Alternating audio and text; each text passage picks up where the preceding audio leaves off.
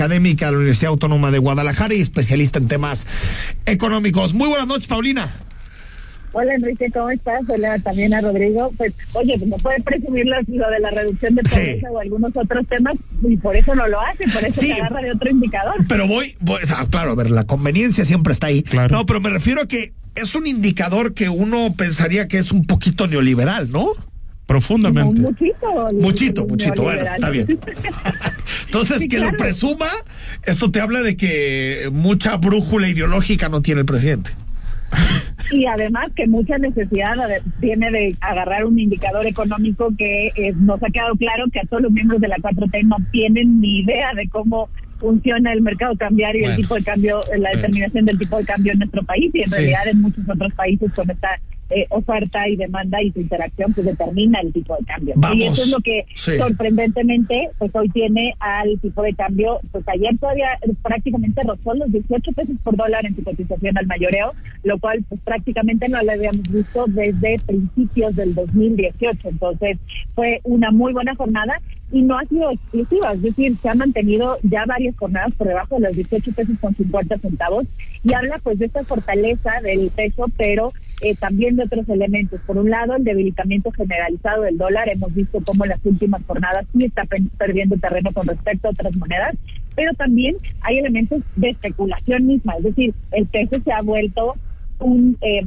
o, ha regresado a ser un medio de especulación y también el tema de la tasa de interés alta que tenemos comparado con otros países, incluyendo Estados Unidos, pues le da un atractivo total absolutamente a la inversión de cartera en nuestro país. Entonces, pues obviamente hay, hay movimiento hacia, hacia los capitales y hacia los activos eh, nacionales en pesos y eso pues tiene hoy a la moneda mexicana bastante fortalecida o bastante apreciada con respecto al dólar, cosa que evidentemente pues no, no tiene nada que ver con alguna decisión de política económica por parte del presidente López Oye, y, y parafraseando a Clinton, ¿es la tasa de interés es, como dijo Clinton, es básicamente eso, ¿no? ¿O hay algún otro elemento importante, Paulina, para explicar el, el, este, pecho, este peso fortachón?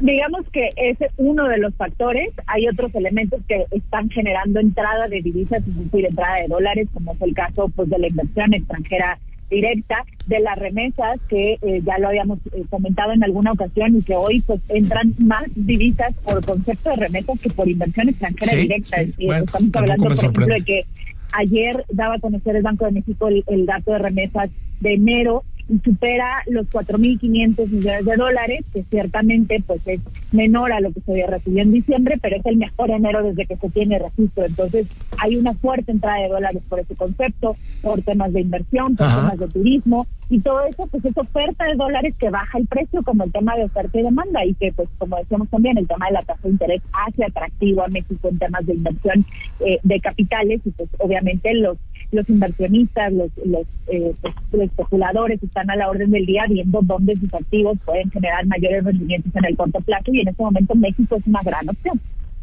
Oye, Paulina, y sobre, sobre la inflación, ¿qué ves? Porque estaba escuchando que, digamos, en, en, en Estados Unidos comienzan a ver la luz al final del túnel, con, con algunas reducciones. En términos de inflación, ¿Ves que en México sea posible una reducción a corto plazo? ¿Ves que nos vamos a mantener en estos niveles más o menos bien entrados el año? ¿Cómo, ves este panorama? Ya, ya, ya estamos en marzo al final.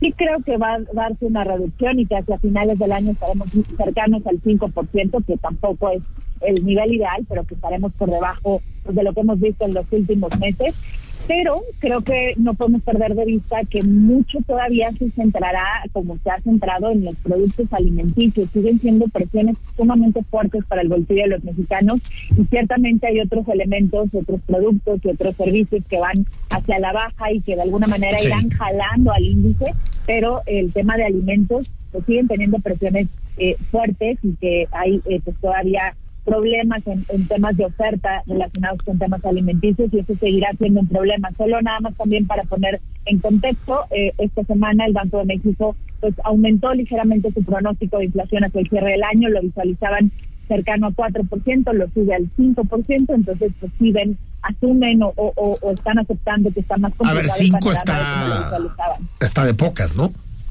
Pues sí, de- acabamos el realmente, 5, sacamos el vino espumoso y la champaña, ¿no? eh, sí, es uno de los Sí. escenarios más favorables considerando Claro. todo lo que todavía se ve, pero pues también cinco eh, es en general. Realmente pues hay productos que sobrepasarán definitivamente ese 5%. Oye, y, y sobre el asunto de- del empleo, estaba, creo que fue, no, no recuerdo si la semana pasada o hace 10 días, los datos de empleo en Estados Unidos impresionantes, tres punto y cacho de tasa de desempleo, de desocupación. En México andamos también por ahí, en Jalisco de la misma manera. ¿Es sostenible esto, eh, Paulina? Y, y también estamos viendo incrementos en los salarios.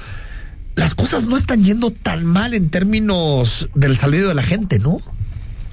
Así es, el, el tema de empleo sorprendió y sorprendió positivamente en el caso de Estados Unidos. Aquí en México ya, ya estábamos viendo eh, varios meses con Sí. esta generación de empleo consistente y, y de alguna forma refleja también lo que está sucediendo con la recomposición del mercado laboral, tanto a nivel eh, eh, eh, global y a nivel nacional. En el caso de México, pues bueno, estamos viendo cómo estas compañías tienen que ir migrando hacia nuevas formas de contratación y eso ha sido un reto grande para las empresas, pero también pues hemos visto este fenómeno tan extraño que eh, cuando pues Sí. en, en mi caso, por ejemplo, estudiaba jamás pensar en Esta inflación con empleo. empleo, exacto. eh, Esta inflación con empleo es una cosa rarísima. O sea, Total, absolutamente. Sí, o sea, es esta alta inflación, pero sí con, eh, y, y bajo crecimiento económico, pero sí con empleo. Y eso, de, de alguna manera, pone el reto eh, y pone mucho el, el- la duda de- sobre lo que está pasando en torno a, eh, pues sí, se está generando empleo, pero quiere decir que entonces no estamos siendo lo suficientemente productivos eh, eh, como para que exista un mayor crecimiento económico. qué interesante. Yo, yo creo que es un, estamos metidos en un, mo- en un momento económico bien distinto a los anteriores. Bien distinto. Que es, que es difícil además interpretarlo. de estudiar, exacto, de Sí. interpretar y de estudiar. Paulina Contreras, te mando un abrazo y hablamos pronto. Gracias. Igualmente, Enrique, muy buenas Fuerte noches. abrazo. Sí, o sea, los datos en Estados Unidos fueron impresionantes. Impresionantes, O sea, sí, claro. Generación de miles y miles de empleos.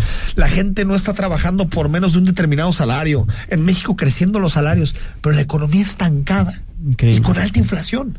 Porque esta inflación siempre te llevaba a destrucción de empleos. Y, y caída de salarios. Y ahora estamos viendo esta inflación, es decir, estancamiento más inflación, pero con empleos.